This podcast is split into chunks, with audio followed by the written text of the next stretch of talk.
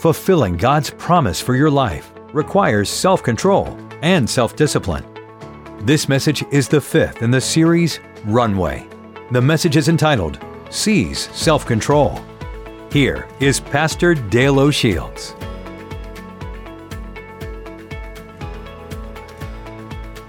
Grab your Bibles, if you will, as we continue our series together entitled Runway. I want to talk to you this weekend about another attitude that will take your life to the new and, and a higher level, and that's the attitude of self-control, the attitude that produces self-control in your daily living. If you want to improve your life, the best way to improve your life is to improve your attitudes. As, as your attitudes increase in a positive way, your life gets better. If your attitudes go south, your life goes south. And so if you and I want our life to be better, we focus on attitudes.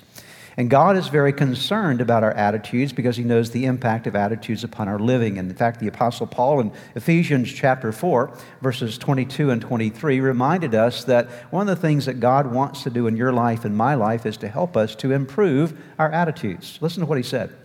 Talking to Christian believers, you and I today, he says, throw off your old sinful nature and your former way of life, which is corrupted by lust and deception. Instead, notice this, let the Spirit renew your thoughts and attitudes. Interesting that the Spirit of God is interested in how you think, and the Spirit of God is interested in the attitudes of your life. An attitude really is an expression of your thoughts. It's what you think about God. It's what you think about yourself. It's what you think about other people. It's what you think about the world around you. And how you think forms the conscious and subconscious attitudes that you live by. So your thinking produces your attitudes. And the Spirit of God is very interested in helping you and I improve our thinking and improving our attitudes. Now, to understand the kind of attitudes that we need, we need a list. We need some kind of direction. And all through the pages of the Bible, you will find that God gives us various lists of attitudes that you and I need to develop. One of those lists is found in Second Peter chapter one, verses five through eight, and that's the focus of our study together in this series. These verses, again, Second Peter one, verses five through eight, where the Apostle Peter lists eight attitudes that will take your life to a new level, that will help you to live a better life. Let me read for you. For this very reason, Peter writes, inspired by the Holy Spirit, for this very reason, make every effort, that is, put in your energy, focus your attention upon, make every effort to add to your faith, that's the first attitude, goodness, and to goodness, knowledge, and to knowledge, self-control, and to self-control, perseverance, and to perseverance, godliness, and to godliness, mutual affection, and to mutual affection, love. So those are the eight attitudes, starting with faith and ending with love, and then the others sandwiched between. And then he says in verse number eight, very powerful verse and promise, for if you possess these qualities, these eight attitudes, if you possess these in increasing measure, that is, they're continuing to grow and develop in your life, they will keep you from being ineffective and unproductive in your knowledge of our Lord Jesus Christ. Peter says if you want your life to be better, you want your life to improve in increasing measure, increase these attitudes. It creates productivity and usefulness in your life. Now today, we want to focus on the attitude that's found in verse number five and six, add to your faith. Faith, goodness, to goodness, knowledge, and to knowledge, self-control. The focus today is upon self-control or self-discipline. Self-control or self-discipline, another word for it would be simply self-governance. That you and I know how to rule ourselves. And the Bible is very uh, emphatic upon the importance of us learning how to be proper governors over ourselves, controlling ourselves and disciplining ourselves. I want to use today, as we go through five points in the next few moments, that will help us to grow this attitude of self-control. I'll be using the example of two Old Testament characters. One is a bad example, one is a good example. The bad example is a man by the name of Samson. The good example is a man by the name of Daniel. So today we're going to focus on these two individuals, Samson and Daniel. Say their names with me. Samson, Daniel. I want you to go home this afternoon and all you think about, Samson and Daniel. I hope that you'll go tonight tonight, and you'll dream about Samson and Daniel. That for the rest of the week, you'll be talking about Samson and Daniel. Let me give you a bit of a frame of reference for these two. Who's Samson? Samson was a man that lived during the time of the judges in Israel.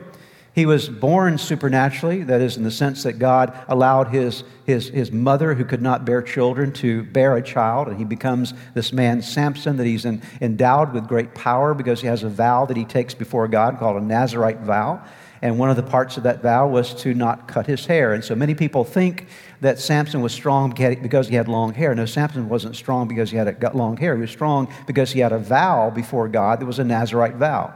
And so he was called to set himself apart. And God said, if you will follow me, Samson, I will use you to deliver Israel from the hand of the Philistines, and I will get, I will give you great victories. And so this is Samson. He was raised up by God for this purpose. And we'll talk more about that in a moment.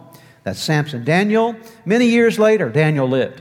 Daniel lived during the time of what we know as the Babylonian captivity. That's the time when the southern kingdom of Judah had fallen into idolatry for lots of different, lots of years, and they had not responded to the prophets who told them to repent. And so uh, God said, if you don't turn, then I'm going to allow Babylon to come down and capture you and take you off as exiles. And they never repented. And so God allowed a king by the name of Nebuchadnezzar to come down into Jerusalem. And the first invasion, he comes in and takes a group of young people away. And that group of young people included a young man, a young Jewish boy by the name of Daniel. The purpose of Nebuchadnezzar taking Daniel along with others up into Babylon is he wanted to train them and make them part of his administration, to make them aware of how to lead and guide in Babylon, and to actually enculturate them in the Babylonian culture, to begin the process of moving them into a place of leadership in the future. And that was one of the ways that kings strategized to make these nations bound to the Babylonian culture.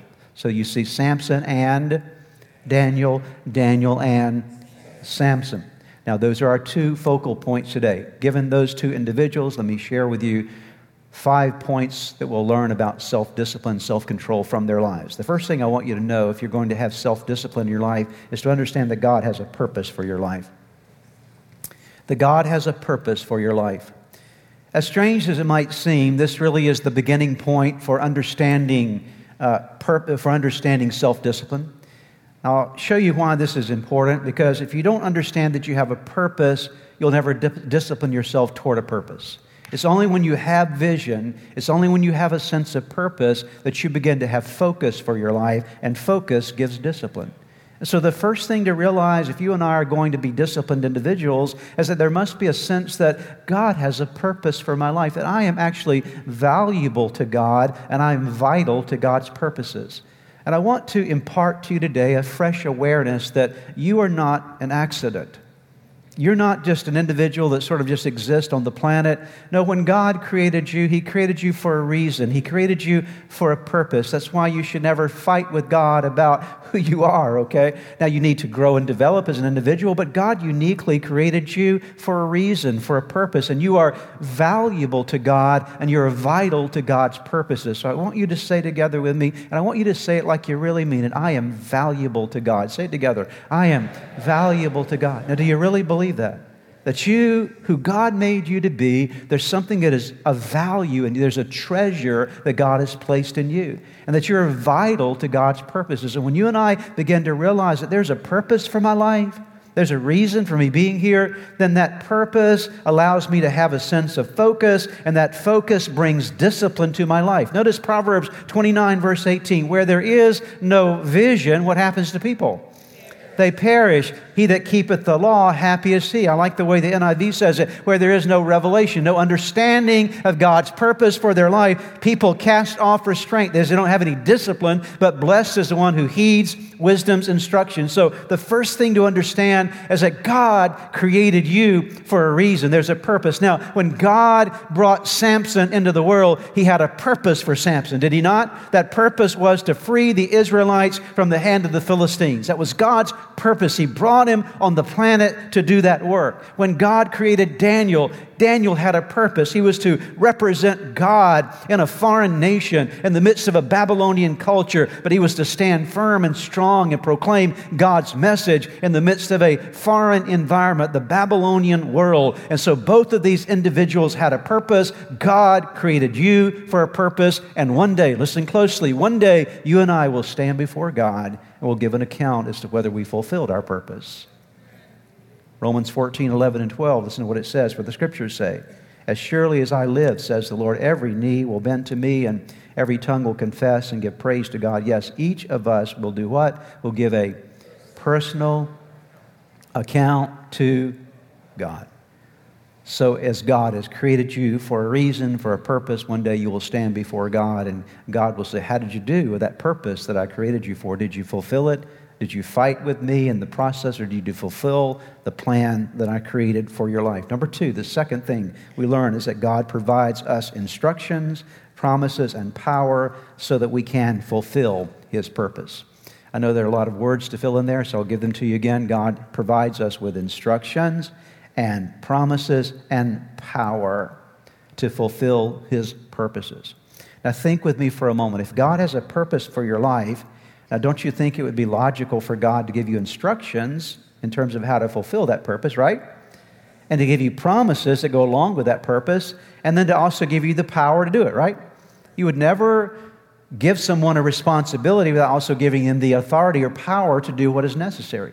And so when God says there's a purpose for your life, He promises to give you instructions and promises for your life and the power to actually fulfill it. He did this for Samson. He did it for Daniel.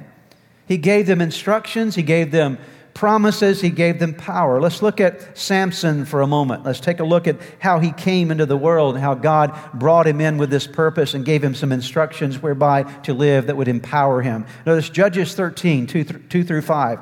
A certain man of Zorah named Manoah from the clan of the Danites had a wife who was childless, unable to give birth. The angel of the Lord appeared to her and said, you're barren and childless, but you're going to become pregnant and give birth to a son. Now see to it that you drink no wine or other fermented drink, and that you not, do not eat anything unclean. You will become pregnant and have a son whose head is to never be touched by a razor, because the boy is to be a Nazirite, dedicated to God from the womb. He will take the lead in delivering Israel from the hand of the Philistines. So God, when He brought Samson into the world, He said, here's some instructions for this boy. He's to be a Nazirite. And here's a promise. I promise you that he's going to be used by God to, to drive the Philistines out of Israel. And, and in that promise was also the implication of the power that Samson had w- to do this. So he had everything necessary to fulfill the purpose of his life. I want you to know today that if God has a purpose for you,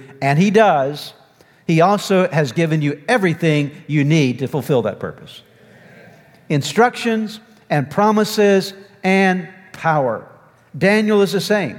Daniel had these instructions and this sense of promise about his life that he carried with him into Babylon. Notice Daniel chapter one, verses eight through fifteen, as Daniel ends up in Babylon. I want you to see what was already in this young man when he showed up there. But Daniel resolved not to defile himself with the royal food and wine, and he asked the chief official for permission not to defile himself in this way. So you see, he already has these convictions inside of him. He knows what's right, he knows what's wrong, and so the king was trying to get him to eat food that he knew, that he knows is contrary to what he should have eaten. And so he's got this conviction in him.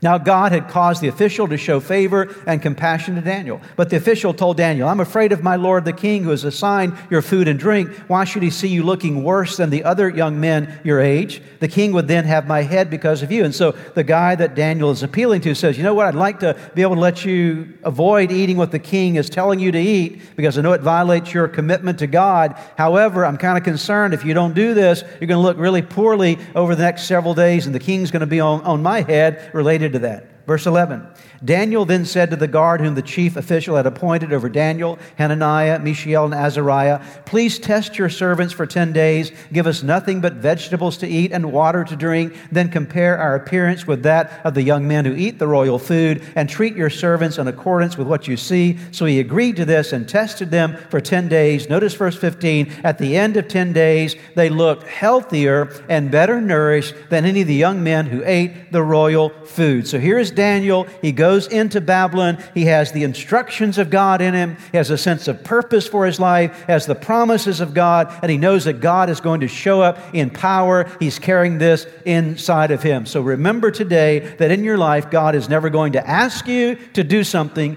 He will never give you a purpose in your life that he will not also, with that purpose, provide you all the instructions that you need in the Word of God, all the promises that you need from the Word of God, and all the power that you need by the Holy Spirit to fulfill it. Anybody, anybody say amen to that this morning? Amen, okay? Aren't you glad for that? Here's the third thing. Who are we talking about today? Samson and Daniel and? Thirdly, fulfilling God's purpose for your life requires self-control and self-discipline. Write those words down, self-control and self-discipline, and then if you'll look this way, if you don't mind, I'll show you what I'm, where I'm going with this. God has a purpose for your life. I am valuable to God. I am vital to something. God has a reason for my being. Amen? Amen. That's true for you. With this purpose, God has given me instructions and promises and power to do whatever he's asking me to do, right? But now we move to this third thing. I have to bring something to this equation. Even though there are the instructions and the promises and the power, I have to provide something that only I can provide. That's called self-control and self-discipline, okay? If I don't bring this to the table, I'm going to miss the purpose that God has. There's a lot of people that everybody, God has a purpose for your life, but not everybody fulfills God's purpose for their life. Are you with me? Okay. God has a purpose for every person's life, but not every person fulfills their purpose because not every person brings the self-control and the self-discipline into the equation so that the purpose can be fulfilled. And that's why, dear ones, that's why self-control and self-discipline, self-governance is so vital in your life. That's why God says it's an attitude that will take your life to the next level, because there are many people who waste their life because they don't control their life. They don't control their urges. They don't discipline themselves. And because they don't do that, they miss the divine purpose God has for them. So self-control and self-discipline is vital. Let me read you a few verses that help us to understand this. Proverbs twenty-five, verse twenty-eight, like a city whose walls are broken through is a person who lacks what? Self-control. Listen to First Corinthians nine, twenty-four through twenty-seven. Don't you realize that in a race, everyone runs, but only one person gets the prize? So run to win. All athletes are disciplined in their training. They do it to win a prize that will fade away, but we do it for an eternal prize. So I run with purpose. Notice that word in every step. I'm not just shadow boxing. I discipline my body like an athlete, training it to do what it should. Otherwise, I fear that after preaching to others, I myself might be disqualified. First Timothy four, verse eight, physical training is good, but training for godliness or discipline for godliness is much better, promising benefits in this life and in the life to come. Second Timothy one, seven, we love this verse. Read it with me. Let's read aloud and loudly across our campuses. Here we go. For God has not given us a spirit of fear and timidity, but of power, love, and self-discipline. You hear that? Okay. The Bible says, you know, we love that part of the verse. It says God has not given us a spirit of fear. We claim that. We love it. We appreciate it. God hasn't given us a spirit of fear or timidity, but we have to add the latter part of that verse there as well. But he's also given us the spirit of power, love, and self-discipline. Think about that for a moment. That God says, I've given you the capacity to live and a, a disciplined life. Now, what is self-discipline? I'm going to give you two phrases that will help you understand what self-discipline is. Very simply stated, self-control or self-discipline is your internal engine and it's your internal braking system. Write those two things down. It's your internal engine and it's your internal braking system. That's all self-control is. Self-control is the engine inside of you that engages you to do what you ought to do that will allow you to fulfill the purpose God has for your life. It's what gets you moving. You know, there are a lot of great people in the world that could do a lot of great things. They just don't have an engine inside of them.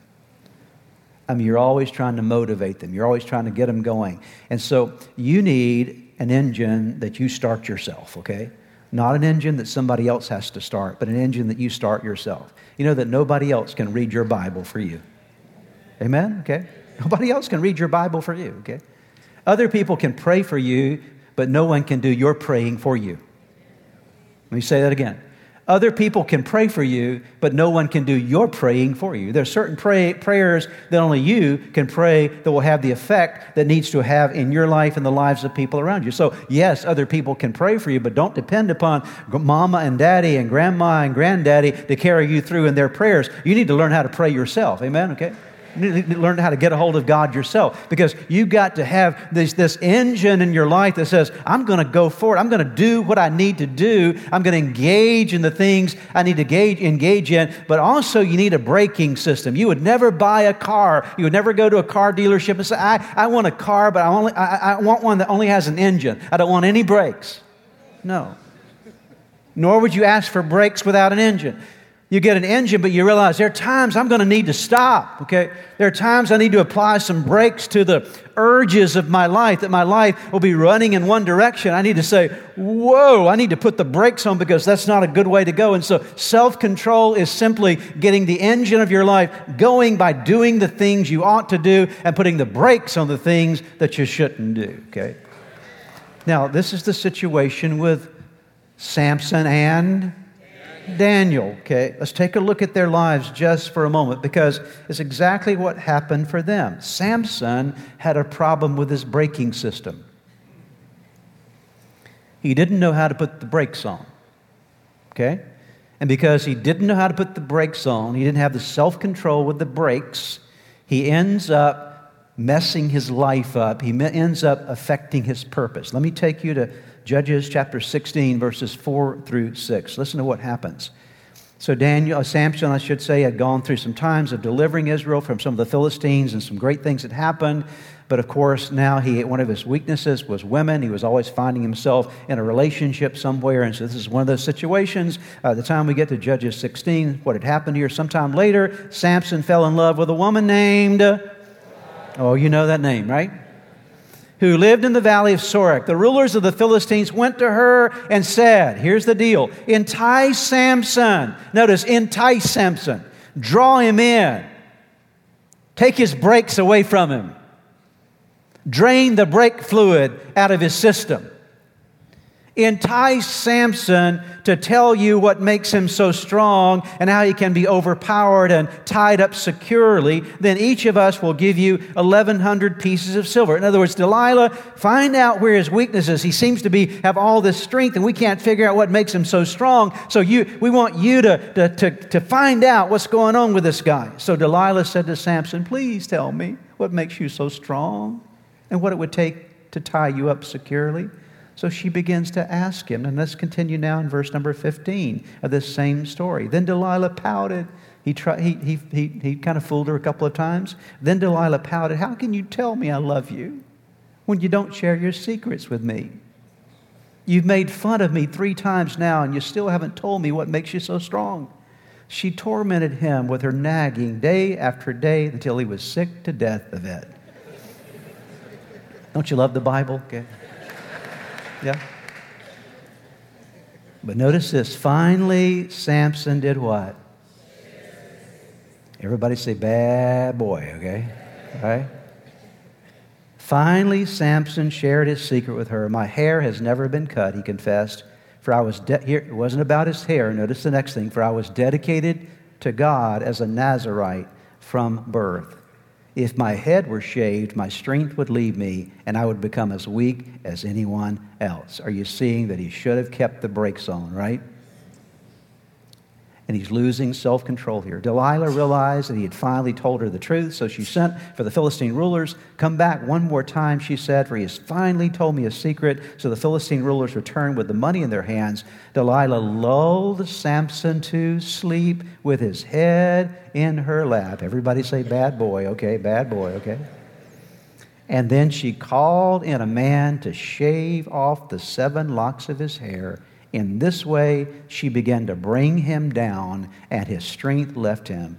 Then she cried out, Samson, the Philistines have come to capture you. When he woke up, he thought, I will do as before and shake myself free. But he didn't realize that the Lord had left him. So the Philistines captured him and gouged out his eyes. They took him to Gaza, where he was bound. This is a sad picture, where he was bound with bronze chains and forced to grind grain in the prison. Are you seeing a man now that because he didn't have any brakes when he needed to put the brakes on, he's now missing his purpose? The other side of the story is Daniel. We talked about it a few moments ago. What was Daniel when it came to the time of testing? He had self-control, did he not?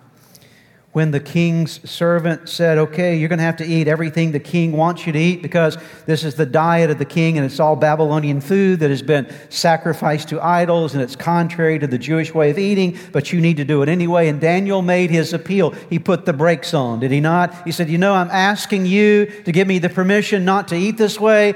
And the, the guy says, well, I'm concerned if you don't eat this way, you're going to look unhealthy. Daniel said, just put us to the test. I believe my God is going to come through for me. And indeed, Indeed, he did. In fact, the latter part of, uh, of chapter, let me read you a portion here, chapter uh, one, verse number seventeen, God gave these four men an unusual aptitude for understanding every aspect of literature and wisdom, and God gave Samuel the special ability to interpret the meaning of visions and dreams. So at the end of the story, what happens is, because Daniel knew how to put the brakes on, he was given more. Because Samson did not know how to apply the brakes, he lost what he had. You want more in life, you learn how to put the brakes on, to use the right engine. When you fail to do that, what happens is your life becomes more limited. Number four, the fourth thing. An unusual point for number four, and I'll explain it to you in a moment. You might not understand it when I first give it to you, but I want you to think with me about it. Strong self-control actually comes by admitting your weakness. Strong self-control actually comes by admitting your weakness. Samson was a strong man that became weak, correct? Why did Samson as a strong man become weak? Because he lost his dependency upon God.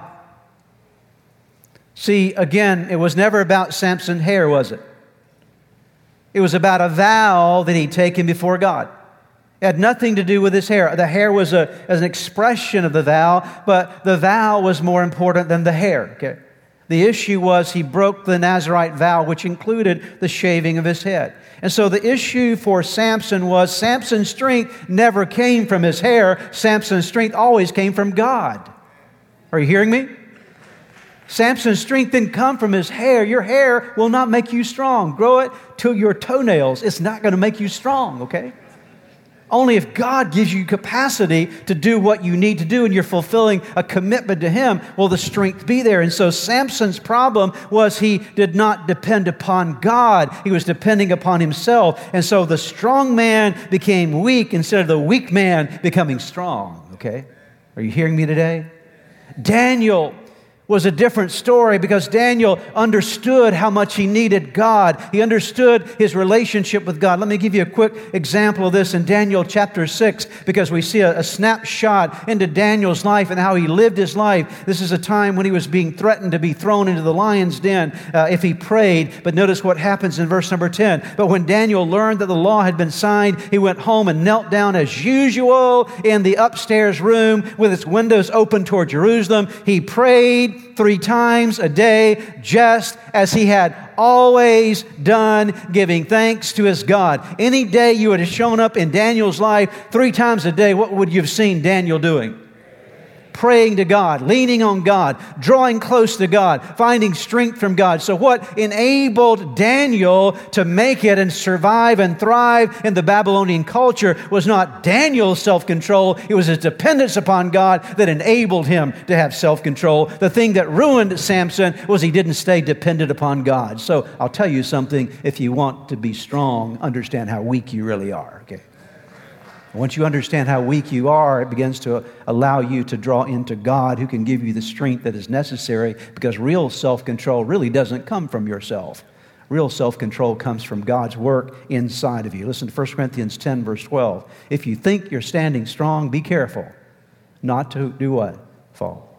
Second Corinthians twelve, verse nine, as Paul is facing some challenges in his life, he was praying for these challenges to be relieved. But the Bible says that each time he, he said, this is God's response back to him, my grace is all you need. My power works best in weakness. So now I'm glad to boast about my weaknesses so that the power of Christ can work through me. Galatians five twenty-two, but the Holy Spirit produces this kind of fruit in our lives: love, joy, peace, patience, kindness, goodness, faithfulness, gentleness, and self-control. How does self-control happen in your life? It is not by what you bring to the table. You bring you to the table, but you, as you come, you depend upon God. And God says, in your weakness, I will make you strong. There's not a single one of us here today that we have the capacity or strength necessary to fulfill God's purpose. But we bring our self-control to God and say, God, I'm leaning into you. That's all I can do. I can lean into you. And as I do that, my weakness is transformed into strength. Is the last point I want to share with you. This is the point of hope for many of us today, and a point I believe will be a significant turning point for many of you here today. I love this part of the story and this part of today's message. Past failures of self-control can be transformed into present victories. I would imagine that as many of us are here today, probably all of us at some level, we can look at our life and say, you know, I know God has a purpose for my life, but man, my self-control has not been what it's needed to be many times. And I've missed the mark in being the person that's found my strength in God. And so because of not knowing how to have the right engine or having the right braking system, I've made some mistakes in my life. Anybody say amen? Just shake your head. I've made some mistakes in my life, okay? And so I'm kind of worried right now because I've already made some mistakes. You know what? Maybe there's not any hope for me to fulfill my purpose. But I want you to know, listen closely, I want you to know, if you're still breathing, you can still fulfill your purpose, okay? Amen. Amen? I love our God because he's the God of the second chance, amen? He's the God that helps you get started again. When you've blown it, when you've messed up, when you haven't been everything that you want to be, God doesn't just throw you away and say, I'm done with you. But God says, you know what, let's, let's start this thing over. And I want you to know that today can be your start over day, okay? Today can be your start over day. Samson is the example of this. Daniel finishes his life with great glory and victory and power. He serves God's purpose over several administrations in Babylon and Persia. He does a great thing. But Samson, he's kind of a different story. The last time we saw Samson, remember a moment ago, the Philistines had gouged his eyes out and taken him down to Gaza. And he's grinding out grain like an animal. Think about that. Sad because he didn't have a braking system. But let's pick up the story now as it wraps up in Samson's life in Judges chapter sixteen, beginning in verse twenty-one. So the Philistines captured him and gouged out his eyes and took him to Gaza, where he was bound with bronze chains and forced to grind grain in the prison. We talked about that. But before long, I want you to notice this phrase right here. What does it say? What does it say, church? His hair began to grow back. Over a period of time, it's more than just his hair beginning to grow back. His heart's beginning to get right with God again. Amen? Okay? His heart's getting right with God again. And some fuzz started showing up on the top of his head. Okay? Amen? Okay. Turn to your neighbor and say, I see your hair growing. Go and tell him, I see your hair growing. Okay? For some of you, that takes a real miracle even to say that to that person. Right? Okay? Right, sir. But before long, his hair began to grow back. The Philistine rulers held a great festival, offering sacrifices and praising their god, Dagon. They said, our God has given us victory over our enemy, Samson. When the people saw this, they praised their God, saying, our God has delivered our enemy to us. The one who kills so many of us is now in our power. So they're celebrating. They've got Samson in their midst. But what they don't realize is that Samson's getting some hair back. Half drunk by now, the people demanded, bring out Samson so he can amuse us. So he was brought from the prison to amuse them. And they had him stand between the pillars supporting the roof. Samson said to the young servant who was leading him by the hand, place my hands against the pillars that hold up the temple. I want to rest against them. And so there are two main pillars in the temple. He says, young man, would you just make sure my hands are resting on the two main pillars? I'd like to rest my, myself against them. So you've got all these Philistines, they're having this big party, they're making fun of Samson. Now the temple, verse number twenty-seven, now the temple was completely filled with people. All the Philistine rulers were there, and there were about three thousand men and women on the roof who were watching as Samson amused them. Then Samson, what did he do? Prayed. Finally, okay, He's getting it right. He should have prayed back when he was with Delilah, okay? Amen? Okay? That was the time that prayer would have been very effective in that moment, but, but he missed it in that moment. But even though he missed it in that moment, he's now taking advantage of another moment. Maybe you missed it in some moment in your life. Don't you miss this moment, okay? Maybe you missed it a year ago. Maybe you missed it five years ago. Maybe you missed it twenty-five years ago. Don't you miss this moment, because what you need to do is now you need to pray to the Lord. This is your moment. So Samson prayed to the Lord, "Sovereign Lord, remember me again." I love that phrase, again. You remembered me at some time in my past, but Lord, that was so far back there. But Lord, would you once again remember me now again? Oh God, please strengthen me just one more time with one blow. Let me pay back the Philistines with a loss for the loss of my two eyes. Then Samson put his hands on the two center pillars that held up the temple, pushing against them with both hands. He prayed. Second time in the same day, he prays. We've got a revival going on, all right? Okay. All right. He prayed, "Let me die with the Philistines," and the temple crashed down on the Philistine rulers and all the people, so he killed. Notice this, he killed more people when he died than he did during his entire lifetime. Samson goes out and he fulfills his purpose, okay? You might say, yeah, but he died. Yeah, but he died fulfilling the purpose. He didn't end his life missing it, okay?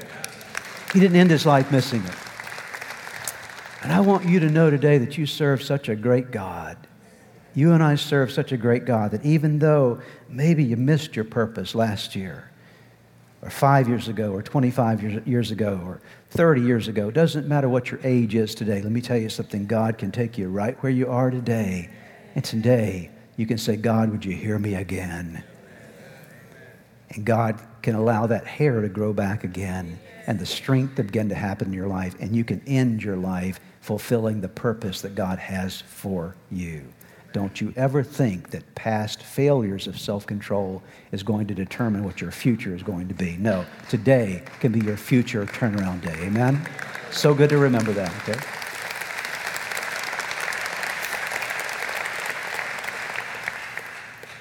Conclude with this. For some of you, the devil's been telling you for a long time now, it's over for you. He's been telling you that you can't make it. You've already messed up too much. Never going to get the best for your life. But I'm here to tell you today, the devil is a liar, okay? The devil is a liar. God is true. He'll always be true.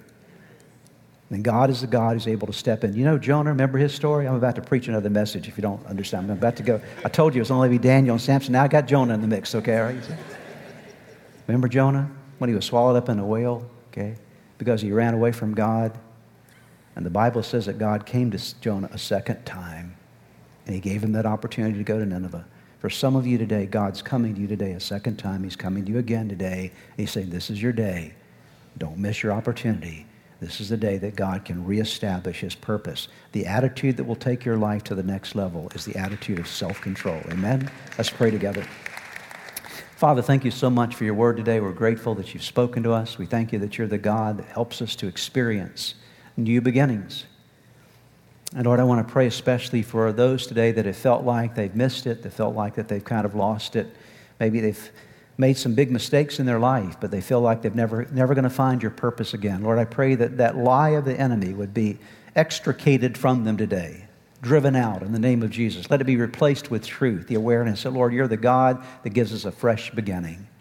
And I pray this morning that we would begin to develop that attitude, that orientation of life of self-control. Teach us how to use our engine, to use our braking system, not in our own strength or power, but by learning to depend upon you. We thank you for it in Jesus' name. I would like to close today by giving you an opportunity to ask Jesus to be the Lord of your life. Would you pray with me right now? Right where you are, just simply bow your head with me, and I'm going to give you a prayer to pray, and you can simply speak this prayer out, whisper this prayer out, and from the sincerity of your heart, call upon God, and I promise you that He will hear and answer you. So let's pray together. Start by simply whispering the name Jesus. Let there come uh, from your heart just the declaration of His name. Say, Jesus, I know that, that I am a sinner, that I have fallen short with you. I'm sorry for all of my sins. Jesus, I believe in you. I believe that you are God's Son. I believe that you are the Savior of the world. I believe that you died on the cross for my sins. And I believe that you rose from the grave, that you are alive today.